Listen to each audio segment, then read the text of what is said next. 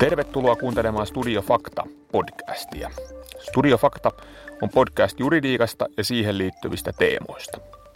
Minä olen Jouko Juntunen ja olen osakas tamperelaisessa asianjotoimisto Faktassa. Studio Fakta. Tänään meillä on Studio Faktassa aivan mahtava vieras asianjotoimisto Faktan toimitusjohtaja, asianajaja ja varatuomari Jaakko Dunder, jonka kanssa on tarkoitus puhua riita-asioita koskevasta oikeudenkäyntimenettelystä. No lähdetään liikkeelle siitä, että jos nyt minulla tai minun yritykselläni on vaatimuksia joko toista yritystä tai, tai sitten tavallista ihmistä kohtaan, niin miten minun Jaakko siinä tilanteessa kannattaa menetellä? No tietysti voi itsekin esittää vaatimuksia, mutta minä ottaisin yhteyttä kokeneeseen asianajajaan ja pyytäisin häntä kertomaan minulle että, ja selvittämään, onko, onko ne vaatimukset perusteltuja ja, ja voidaanko asialle tehdä jotain. No miten sitten siinä vaiheessa, jos asianajajan otetaan yhteyttä, niin miten se käytännössä asia etenee? No me, me tietysti ensin keskustellaan sen päämiehen kanssa, otetaanko toimeksianto vastaan ylipäätään ja jos otetaan, niin sen jälkeen ruvetaan selvittämään asiaa, mistä, mistä asiassa on kysymys ja minkälaiset, minkälaiset mahdollisuudet ja ollaanko me oikeassa siinä asiassa. Miten tämmöinen vaatimus sitten käytännössä esitetään? No käytännössä se lähetetään kirjeellä tai nykypäivänä sähköposti postin liitteenä mm. olevalla kirjeellä tai ihan sähköpostilla sitten sille vastapuolelle, jossa sitten esitetään ne vaatimukset. Esitetäänkö siinä muutakin kuin vaatimukset? No vaatimukset ja totta kai täytyy kertoa, että miksi, miksi vaaditaan.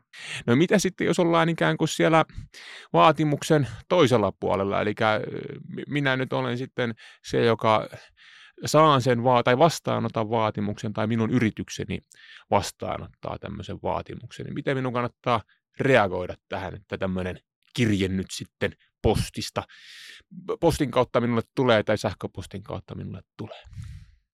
No oikeastaan samalla lailla kehottaisin ottaa yhteyttä johonkin kokeneeseen asianajajaan ja pyytää häntä selvittämään, että onko ne vastapuolen esittämät vaatimukset kuinka perusteltuja.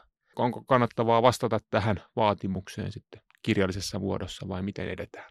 No tietysti aina vaihtoehto on jättää vastaamatta, mutta kyllä se on järkevää vastata siihen vaatimuksiin. Joko tietysti kertomalla, että olette oikeassa, maksetaan huomenna, taikka sitten kertomalla, minkä takia ei, ei suostuta niihin vaatimuksiin. No miten tämmöisestä prosessista, kun jos asianajaja tuossa prosessissa käyttää, niin pystyykö näitä kuluja saamaan katetuksi vakuutuksen turvin? No jos yhtiöllä on oikeusturvavakuutus riitoja varten, niin, niin yleensä ne kattaa sitten jonkin verran niitä kuluja, se oikeusturvavakuutus. Mm. Mutta yleensä vasta siinä vaiheessa, kun se riita on syntynyt, että pelkästään vaatimalla jotain, jos toinen ne heti suorittaa, niin, niin silloin se oikeusturvavakuutus ei yleensä päde. Mutta sitten jos siitä tulee riita, eli toinen, toinen on eri mieltä asiasta, niin silloin yleensä sitten oikeusturvavakuutus voi kattaa niitä kustannuksia, mutta riippuu tietysti täysin siitä, minkälaisen oikeusturvavakuutuksen yhtiö on, on itselleen ostanut. Mm. Tai, tai tavallinen ihminen. Niin. Kyllä myös. Myös mm. tavallisilla ihmisillä voi kotivakuutukseen sisältyä oikeusturva. Mm, vakuutus. Mm. Ja sitten tietysti on myös tämmöisiä, että jos vaikka kuuluu johonkin työntekijäliittoon tai, tai johonkin muuhun tämmöiseen järjestöön, niin sieltä kautta voisi että joku vakuutus olla. Kyllä, kyllä. Sitten Joo. yleensä siinä heti mm. toimeksannon vastaanottovaiheessa selvitellään niitä kustannuksia muutenkin asiakkaan kanssa ja sitten etsitään niitä vaihtoehtoja, onko mahdollisuutta kattaa niitä kustannuksia jostain vakuutuksesta tai muusta. No missä vaiheessa sitten voidaan tehdä hakemus vakuutusyhtiön koskien oikeusturvavakuutusta? No juuri siinä kohtaa, kun se asia on riitaantunut, niin siinä kohtaa se sitten kannattaa tehdä. Totta kai se voidaan tehdä jo etukäteen, hmm jotta tiedetään, onko meillä ylipäätään semmoista vakuutusta, mutta vakuutusyhtiö yleensä ei anna sitä päätöstä ennen kuin se asia on riitaantunut. Kerrotko vielä tarkentavasti, että mitä se riitautuminen tarkoittaa?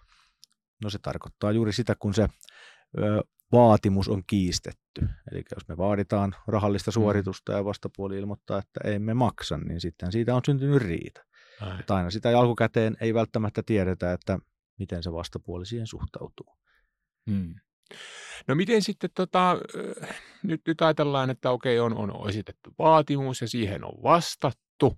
M- miten, miten tämmöinen prosessi sitten siitä etenee ja lähdetään siitä ajatuksesta, että asia on riitainen?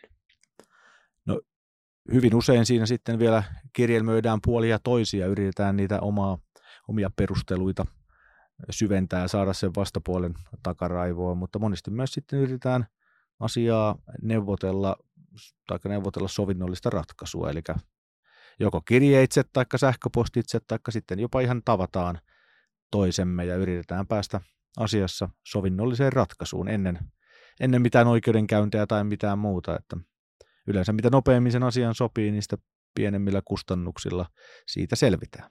Mm. No entä sitten, jos nyt sovintoa ei saada aikaa, niin mikä, mitä, mitä, sitten, mitä sitten tapahtuu? No sitten se puoli, jolla niitä vaatimuksia on, jota kutsutaan kantajaksi, niin hänen pitää sitten päättää, että jatkaako hän niiden vaatimusten esittämistä oikeudessa tai jossain muussa foorumissa, mikä se oikea oikeuspaikka siihen riitaan sitten onkaan, niin tekemällä sitten haastehakemuksen käräjäoikeudelle tai muuhun foorumiin. Miten tämä riidanratkaisupaikka määräytyy? No se määräytyy tietysti oikeudenkäymiskaaren mukaisesti, taikka sitten mm. sopimuksessa voi olla, voi olla erilaisia riidanratkaisupaikkoja. Mm. Eli käräjäoikeuden sijasta voidaan päätyä sitten vaikkapa välimiesmenettelyyn. Juuri näin. Mm. Ensin tietysti katsotaan, jos se perustuu sopimukseen se vaatimus, että mitä siellä sopimuksessa sanotaan. Ja jos ei siellä sanota mitään, niin sitten odotetaan oikeudenkäymiskaaren oikeuspaikkasääntöjä. No ei tänään mennä sen tarkemmin tuohon välimiesmenettelyyn. Käsitellään tätä käräjäprosessia. Öö, kerro siitä, että miten asia laitetaan vireille käräjäoikeuteen. No käräjäoikeuteen lähetetään haastehakemus, missä esitetään mm. tietysti käräjäoikeudelle vaatimukset ja, vaatimukset ja sen, siihen liittyvät perustelut ja todistelu. Kuka tämmöisen haastehakemuksen voi laatia? No tietysti itsekin voi laatia omassa asiassaan sellaisen, mutta yleensä sen laatii asiana ja se on kuitenkin sen verran monimutkainen instrumentti jo, että, hmm. Hmm. että en lähtisi semmoista yksin sinne tekemään. No miten sitten, kun haastehakemus saapuu käräjäoikeuteen, niin mitä sen jälkeen tapahtuu? No sitten käräjäoikeus tutkii ensin asian, että kuuluuko se heille edes koko asia ja onko haastehakemus sen mukainen, kun sen kuuluu olla. Ja jos kaikki asiat on kunnossa, niin ne tekee ja lähettää sen sitten sen haastehakemuksen tiedoksi sille vastapuolelle ja pyytää vastapuolta sitten lausumaan siihen, että miten he tämmöisiin vaatimuksiin vastaa. No, jos taas kerran minä nyt sitten tai minun yhtiöni vastaanottaa tämmöisen haasteen käräjiltä, niin onko minun pakko sitten viimeistään siinä vaiheessa hankkia itselleni asianajaja? No pakko, pakko ei ole, että, että voi, oma asiaa voi itsekin ajaa käräjäoikeudessa tai tai olla vastaamatta mitään, sekin on tietysti yksi mahdollisuus, mutta, mutta kyllä mä viimeistään siinä kohtaa niin hankkisin itselleni asianajan, jos ei sitä ennen ole tajunnut jo hankkia. Ja varmaankin se, että ei vastaa mitään, niin ei ehkä ole ihan se järkevin menettely tuossa tilanteessa. No jos ei vastaa mitään, niin sitten käräjäoikeus tuomitsee sen mukaisesti, mitä se kantaja on vaatinut.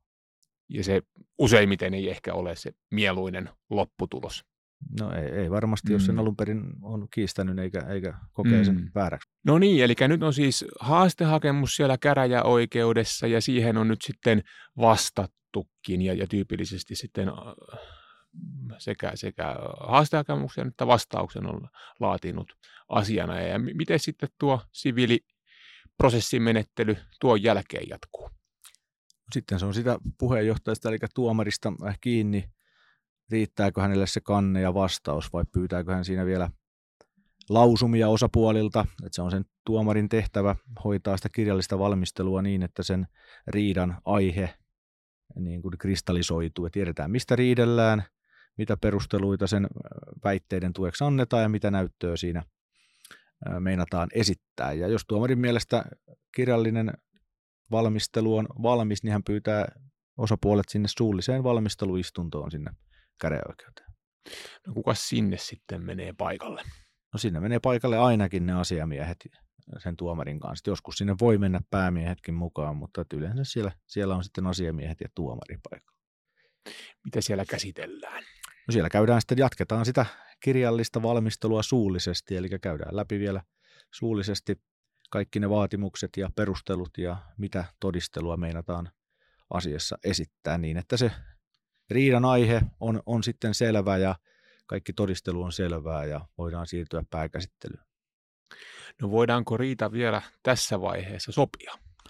No se voidaan sopia missä vaiheessa tahansa, että sekin on tuomioistuimen velvollisuus yrittää asian sovinnollista ratkaisemista vielä siellä valmisteluistunnossa ja niin siellä yleensä aina tapahtuukin. Eli siellä vielä yritetään saada sopuaikaa. Miten itse suhtaudut tähän niin kuin sovinnon karto tai sovintomahdollisuuden kartottamiseen? Onko se sinulla mielessäsi missä vaiheessa prosessia, kun, kun päämiehesi puolesta asiaa tuolla käräjillä ajat?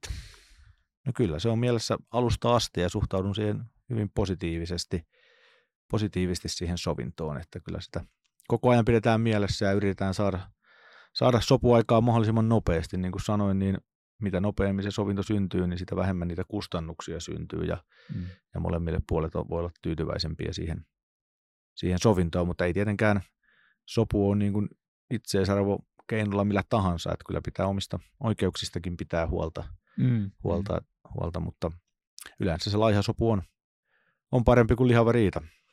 No kerrotkin tuossa, että, että on se valmisteluistunto, ja, ja sen jälkeen voi olla vielä toinenkin valmisteluistunto riippuen sen jutun laajuudesta, mutta mitä sitten kun on tämä niin sanottu pääkäsittely, niin mitä se tarkoittaa, mitä siellä tapahtuu?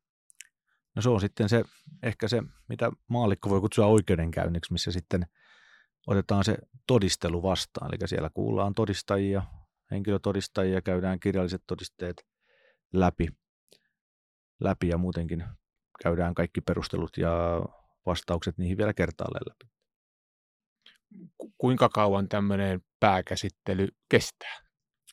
No se voi kestää puolesta tunnista viiva tunnista kolmeen kuukauteen, että se, se on, jutut on eri kokoisia. No miten sitten pääkäsittely on saatu pidettyä, niin jäädäänkö sitten odottamaan tuomiota vai saadaanko se heti miten siinä pääkäsittely päätteeksi? No lähtökohtaisesti kai tuomio pitäisi tulla saman tien pääkäsittelyn päätteeksi, mutta käytännössä – se tulee sitten parin viikon kuluttua siitä pääkäsittelystä. Tuomari, tuomari kirjoittaa ja lähettää sen sitten osapuolille sähköpostilla tai postilla. No jos siihen tuomioon on tyytymätön, niin miten tulee reagoida? No jos on tuomioon tyytymätön, niin, niin siihen pitää tietysti ilmoittaa tyytymättömyyttä viikon sisällä siitä tuomiosta ja sitten jos näin tekee, niin on 30 päivää aikaa valittaa asiassa sitten hovioikeuteen, jos ollaan tämmöisissä yleisissä tuomioistuimissa käräjäoikeudessa, niin sitten se oikea paikka on hovioikeus. Kerrotko tarkemmin, että mitä tuo tyytymättömyyden ilmoittaminen tarkoittaa ja mitä tarkoittaa valittaminen? Tyytymättömyyden ilmoittamiseen riittää se, että ilmoittaa tuomioistuimelle olevansa tyytymätön päätökseen. Se on hyvin yksinkertaista. Ei tarvitse perustella. Sitä ei tarvitse. Se voi olla sähköpostilla tai millä muulla tahansa hyvin yksinkertaisella menettelyllä, mutta se on välttämättömyys, jotta saa käyttää sen kuukauden aikaa sitten tehdä sitä valitusta. Ja valitus sitten on, on sitten varmasti sen asianajan laatima tai muun ammattilaisen laatima valitus, missä vaaditaan hovioikeutta tekeen jotain muutoksia siihen käräjäoikeuden tuomioon ja tietysti perustellaan, että miksi, miksi käräjäoikeus olisi päätynyt väärään lopputulokseen. Jos minä tai minun yhtiöni on valittanut käräjäoikeuden päätöksestä, niin, niin miten, miten sitten vastapuoli, jos, jos vastapuoli ei ole valittanut päätöksestä, niin on, onko siinä sitten tällä minun vastapuolellani mahdollisuutta reagoida jollakin tavalla tähän minun tai minun yhtiöni valitukseen? No joo, totta kai se vastapuoli saa myös vastata siihen valitukseen, mutta jos se vastapuoli ei ole itse valittanut niin, ja toinen valittaa, niin siinä on vielä mahdollisuus tehdä semmoinen vastavalitus sitten siltä mm. varalta, että odottelee, että valittaako toinen ja päättää valittaa vaan, jos toinen valittaa, niin, niin sitten voi tehdä vastavalituksen, mutta mm. muuten sitten odotetaan, odotetaan taas hovioikeutta, että se antaa meille tiedoksi sen valituksen ja pyytää sitten vastausta, että miten siihen valitukseen vastataan. Onko se automaatio, että sinne hovioikeuteen saadaan asia käsittelyyn vai, vai onko siinä hovioikeudella jonkunlainen harkinta siitä, että mitä he ottavat käsittelyyn ja mitä ei? No, no käytännössä se käsittelee, kaikki asiat saa sinne käsittelyyn, että se on tämmöinen oikeusturvan tae, että, että joku toinen instanssi sen päätöksen katsoo, ainakin jos puhutaan käräjäoikeuden tuomioista, mutta tuomioistuin, että hovioikeus voi sitten olla myöntämättä jatkokäsittelyn lupaa, eli se sitten valituksen ja tuomion perusteella jo harkitsee, että siinä ei ole tämmöistä muutos, muutostarvetta ja sen asian käsittely silloin loppuu siihen. Mutta hyvin usein hovioikeus myöntää sitten jatkokäsittelyluvan, että asiaa ruvetaan käsittelemään sitten tarkemmin. No miten sitten, onko se hovioikeusmenettely, onko se toisinto siitä käräjämenettelystä vai miten luonnehtisit? No se hyvin pitkälle on toisinto, mutta tietysti se valitus ei aina koske koko, koko sitä oikeudenkäyntiä. Että saattaa, että osa, osa asioista, mistä käräjäoikeudessa vielä riideltiin, niin niistä ei enää riidellä. Eli voi olla vaikka vaan summasta kysymys, että alun perin oli riitaa, että onko ylipäätään vahingonkorvausvelvollisuutta ja sitten hovioikeusvaiheessa se hyväksytään, mutta, mutta korvauksen määrästä vaikka riidellään. Eli se voi olla vähän suppeempi se riidan kohde hovioikeudessa, mutta monesti se on riidellään ihan samasta kaikesta kuin siellä käräjäoikeudessakin ja silloin se on hyvin, hyvin samanlainen se prosessi sitten. Mm, mm. Antaako hovioikeus sitten ikään kuin samankaltaisen tuomion kuin, kuin käräjäoikeus vai miten, mikälainen päätös sieltä no, tulee? Hovioikeus voi tietysti päättää ihan lyhyesti, että ei ole syytä muuttaa, niin silloin se ei sen enempää sitä anna. Mutta jos se kokee, että siinä on muutostarpeita, niin sitten niiltä osin, kun hovioikeus kokee tarvetta muuttaa, niin sitten niiltä osin se myös antaa oman tuomionsa ja perustelee sitten sen tuomionsa. No onko sitten mahdollista, että prosessi vielä jatkuu tuon hovioikeuden tuomion jälkeen? No on mahdollista vielä hakea valituslupaa korkeammalta oikeudelta, mutta, mutta sinne oikeutta päästä ei ole niin kuin kaikilla, vaan siinä mm. tarvii semmoisen valitusluvan, jonka saa vain harvoissa ja valituissa tilanteissa ihan muutamien prosenttien osalta. Eli sinne on melko vaikea sitten enää päästä. No kyllä, mm. siinä pitäisi olla joku semmoinen oikeudellinen ongelma, mitä ei ole aikaisemmin ratkaistu ja mm. joku tällainen näin niin kuin lähtökohtaisesti. No itse Jaakko, nyt me vielä niin kuin tiivistäen olemme tässä käsitelleet niin kuin pähkinänkuoressa tämän, tämän suomalaisen siviiliprosessin menettelyn, niin, niin voitko vielä tiivistäen sanoa, että kannattaako sinne käräjille lähteä vai, vai kannattaako asia mieluummin sopia? No aina kannattaa ainakin yrittää sitä sovintoa ja kaikin mahdollisin keinoin pyrkiä sovintoon, mutta niin kuin tuossa jo sanoin, niin ei kuitenkaan keinolla millä hyvänsä, että kyllä sen takia meillä on tämmöinen oikeusjärjestelmä, että jos on oikeassa, niin oikeutta pitää myös saada, saada mutta kyllä se riita vie energiaa, oli sitten yksityishenkilö tai firma, niin yhtiö, niin energiaa ja aikaa siitä yhtiön toiminnasta tai sen ihmisen toiminnasta, ja se voi siellä takaraivossa hmm. jäytää illasta toiseen, niin kyllä se sovinto, se lopettaa sen riidan sitten siihen, niin kyllä se on aina varten ottava vaihtoehto. Viisaita sanoja. Näihin on hyvä lopettaa. Jaakko, kiitoksia erittäin paljon sinulle, kun suostuit tänne Studio Faktaan tulemaan. Kiitoksia. Kiitos, kiitos. Täällä oli mukavaa. Joo. Päätämme tämän Studio Fakta-jakson tähän ja, ja tuota, seuraavassa jaksossa vieraana on Jaakon isä Pertti Nunder. Ja silloin on tarkoitus sitten käsitellä sitä, että miten perintö Suomen lain mukaan saadaan jaettua. Siihen saakka, hyvät kuulijat, kuulemiin. Studio Fakta.